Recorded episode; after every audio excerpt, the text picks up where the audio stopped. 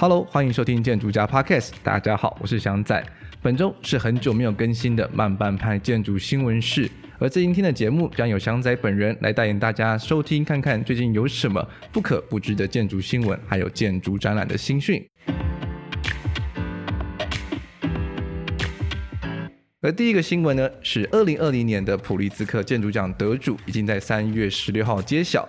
获得这项殊荣的是一个法国建筑双人组 Anne Lacaton 跟 Jean Philippe Vassal， 而 Lacaton 更是第一位获得此奖的法国女建筑师。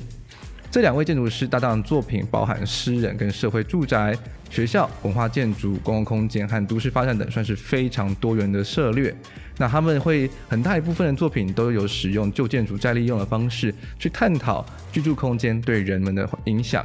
而这样子展现的社会正义跟环境方面的责任呢，也反映了普利兹克建筑奖为人类社会做出持续贡献的宗旨，因而受到本届的评审青睐，而成为今年的大奖得主。我相信应该很多听众应该持续的都有在 follow up， 就是每一年普利兹克建筑奖的得主是谁，因为毕竟普利兹克奖真的是建筑界最高荣誉。那应该可以发现到说，这几年的奖项其实都不是颁给像我们大家耳熟能详的明星建筑师，反而都会是一些比较就是跟不管是气候变迁啦，或者环境变化，或者是对弱势者发声的这些建筑师，反而会是这些建筑师被选中，变成是这几年的得主，像是前几年的 RCR Architects 的3位创办人，或者是印度建筑师 Doshi， 或者是像去年提到的爱尔兰 Grafton Architects 这2位创办人。其实他们都不再是就是大家就是可能一想就想到建筑师，他们的作品当然都非常的有特色，而且是非常的在地化，也凸显到说其实这个建筑的风格跟脉络是不是也在悄悄的在做改变。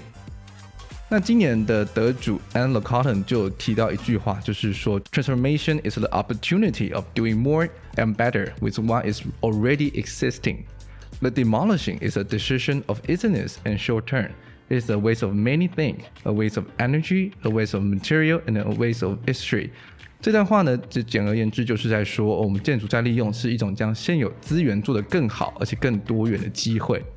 而反观拆除就是一种随意和短视的决定，是一种能源的浪费、材料的浪费，更是浪费了历史。那我就是觉得说其实我们这几年其实可以很明显感觉到，不管是国内外的建筑作品都更多的聚焦在说旧建筑可以怎么样再利用，而台湾有很多的历史建筑也持续的被翻新。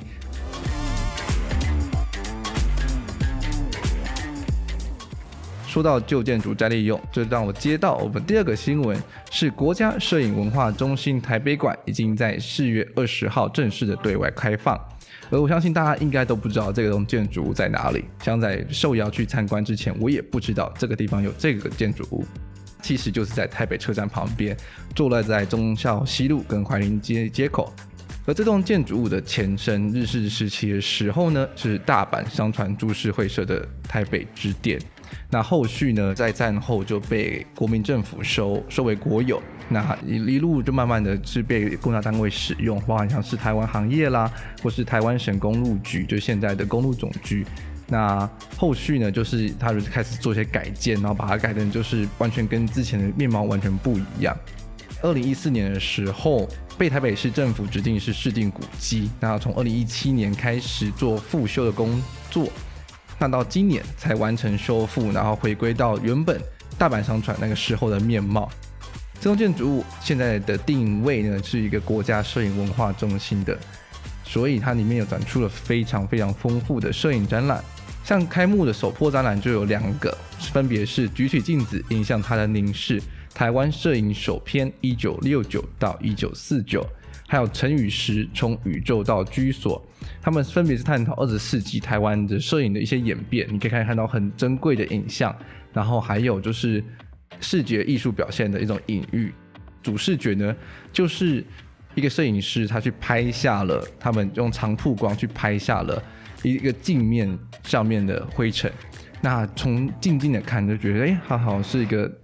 不一样的世界，它不只是灰尘，它反而有点像是空照图一般的存在。那这样子的摄影的议题也非常有趣，我相信大家也可以同时去看摄影之余，也可以看看这种建筑物是如何被修复复旧的。好了，那说完第一个跟第二个新闻之后，就觉得哦，终于把前些时间漏掉的事情给补完了。那第三个新闻呢，就是这个礼拜这个节目播出的上个周末才刚开展的展览，这就是巨变 AA 伦敦建筑联盟的新锐时代，是中泰美术馆的最新一期展览。那它这个展览呢，也是中泰美术馆继2013年代谢派未来都市展，还有去年的 SOS 拯救混凝土之兽这两档展览之后的最新国际建筑思维跟流派的建筑展。而这次的展览就是聚焦在 AA 联盟前院长 Elvin Brosky 在他掌舵 AA 学院的时候，大概是说70到90年代，他们以绘画为核心的建筑教育。而在这个20几年的时间里面，他是如何带领学生从绘画的研究、创作的研究来讨论不一样的建筑的思考思维。现在来看都非常赫赫有名，像包含像是 Renzo Piano、Zaha Hadid 或是 Daniel Libeskind 之类的建筑大师，他们如何是用手绘去创造一幅幅像是艺术品般的建筑，不管平面图或是透视图。而我们现在呢，我们都已经非常习惯电脑绘图，然后这也让整个建筑图面是趋于平庸化。藉由这次展览就可以感受到非常不一样的创作的情绪在每一幅的建筑作品里面。而 Elvin Brosky 呢，他也说过一句名言，就是墙上做图，我们作战，所以代表他对于就是整个绘画是非常非常重视。那他也是因为他引进了这样子的 Unit System， 他是分成很多很多的教学小组，去燃起不管像是学生啊老师之间，就是不管的那种建筑的热情的燃烧，然后跟他们的那种彼此不停的竞争。他们是相信说建筑是真的能改变世界的，然后他们这样子的作为也引领了后续的时代，让整个建筑潮流不断的被翻滚，然后不断的被改造，也确实塑造了我们这个现在所熟知的整个现代建筑的整个脉络。而本次的展览又分成6大主题，就包含像是夏季学程、欧洲激进派、绘图的氛围、绘图实践、反现代性跟反思历史。我非常非常推荐各位听众去现场看，因为我相信大家看到现场看到的时候，都会觉得非常的嘖嘖称奇。这不管是他们使用的媒材，或者他们的绘画方法，都会觉得说，哇，这真的不是我们现在我们可以画得出来的东西。很多幅的作品其实都已经是算是教科书等级的，就是我们平常可能在上世界建筑史的时候，或者平常在做一些 research 的时候会看到的作品。那他们1:1的呈现真迹在你眼前的时候，那种震撼度是完全跟在网页上或者是跟课本上看到是完全不一样的。而这个展览呢，它展期是从5月8号到9月5号，它是蛮长的时间，大家可以好好把握，多去几次。展览地点在中泰美术馆。如果你不知道中泰美术馆在哪里的话，它非常靠近，就是台北科技大学，就是中校新生站，步行大约10分钟的距离。那开放时间是每周2到礼拜天，早上10点到下午6点，要记得周一休馆。那如果你是学生的话，这边有个好康，就是每周3都有学生日，你是可以凭你的学生证免费参观1次的哦。哇，真当学生真好。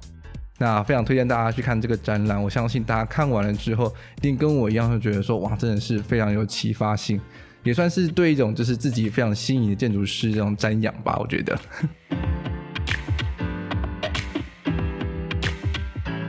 虽然说到翔仔喜欢的展览的话呢，最近也有一档展览是我非常非常推荐大家去看的，我相信大家应该也已经不管是在脸书或是 Instagram 都被洗版了，这就是北美馆举办的新展览《盐田千春：战动的灵魂》。那这个是艺术家盐田千春举办最大规模的个展。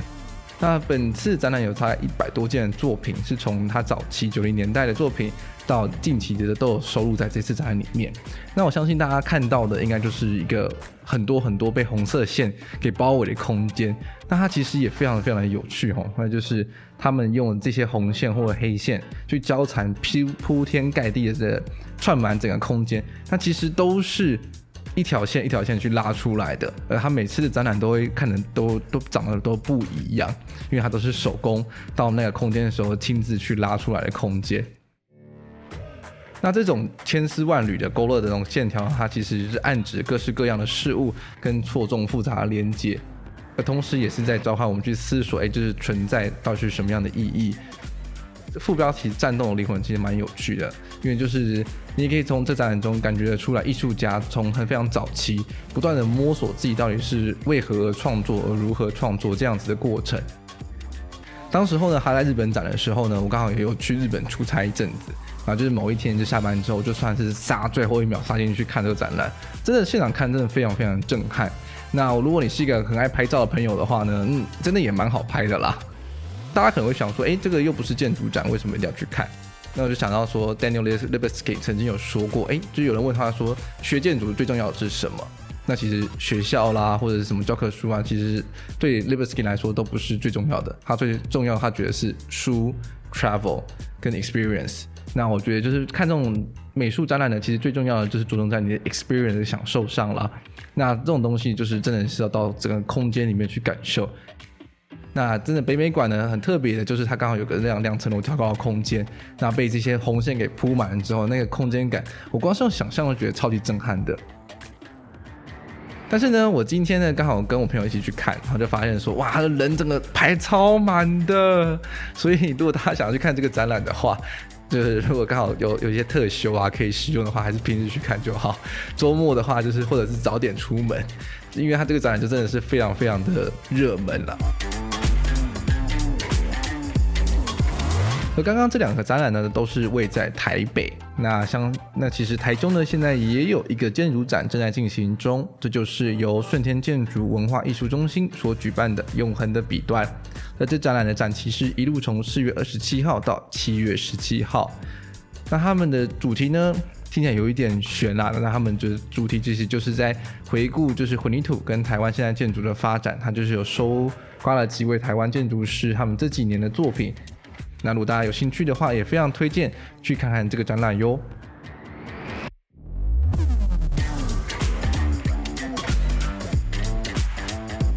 那最后一个新闻的话呢，我想就是一个相对是一个比较遥远，大家可能参加不到的新闻，就是威尼斯建筑双年展第17届即将在5月23号开展，那它也一路展到11月29号。那很可惜说，我们就都没办法看了。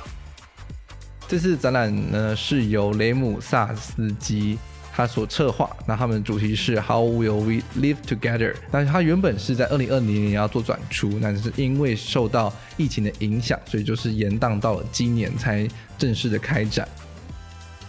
值得一提的话，就是这次台湾馆呢，这次是以自然洋行，他们是以台湾郊游为题，来带领大家去原始的感受这些诗意栖居的空间。那也算是他们展出他们的作品，然后跟他们如何跟不同的创作媒材、创作媒介的一路上的思索建筑的过程。那据我的内线听到，就是呢，台湾后续也会有平行展了。那是不是真的有呢？我们就继续期待下去。那说到建筑师威尼斯双年展的话，也不得不提这次双年展他们有颁发一个终身成就的金狮奖，那他的得奖得主是 Raphael Moneo。 如果听众不知道 Raphael Moneo 是谁的话呢，我蛮建议大家去 Google 一下的，因为他有非常多算是非常经典性的作品，那我就在这次节目上不跟大家透露咯。那以上呢就是本月的慢慢拍建筑新闻室，希望大家听完之后都有 catch up 一点建筑新闻，然后也有听到想要去参观的展览。那相信大家的周末都可以过得非常非常的充实。谢谢大家对于建筑家的支持。那如果大家想要再更进一步的支持建筑家 podcast 的话呢，我们其实一直都有开放大家去算是 donate 我们。那只要在我们的 Instagram 下面有一个 Linktree 的连结，里面就可以看到我们的 donate 键，那就可以 donate 我们，让我们继续做建筑的节目。那另外呢，也可以精神上的支持我们，那就是如果你是用 iPhone 手机的话，马上打开你的 Apple Podcast， 到我们节目介绍页的最下面呢，就有一个评价区，只要给我们5星评价，那我们可以精神上也可以感受到大家的支持，让我们持续的做节目下去。好了，那本周的节目就到这边告一段落啦，谢谢大家收听，我们下周一见，拜拜。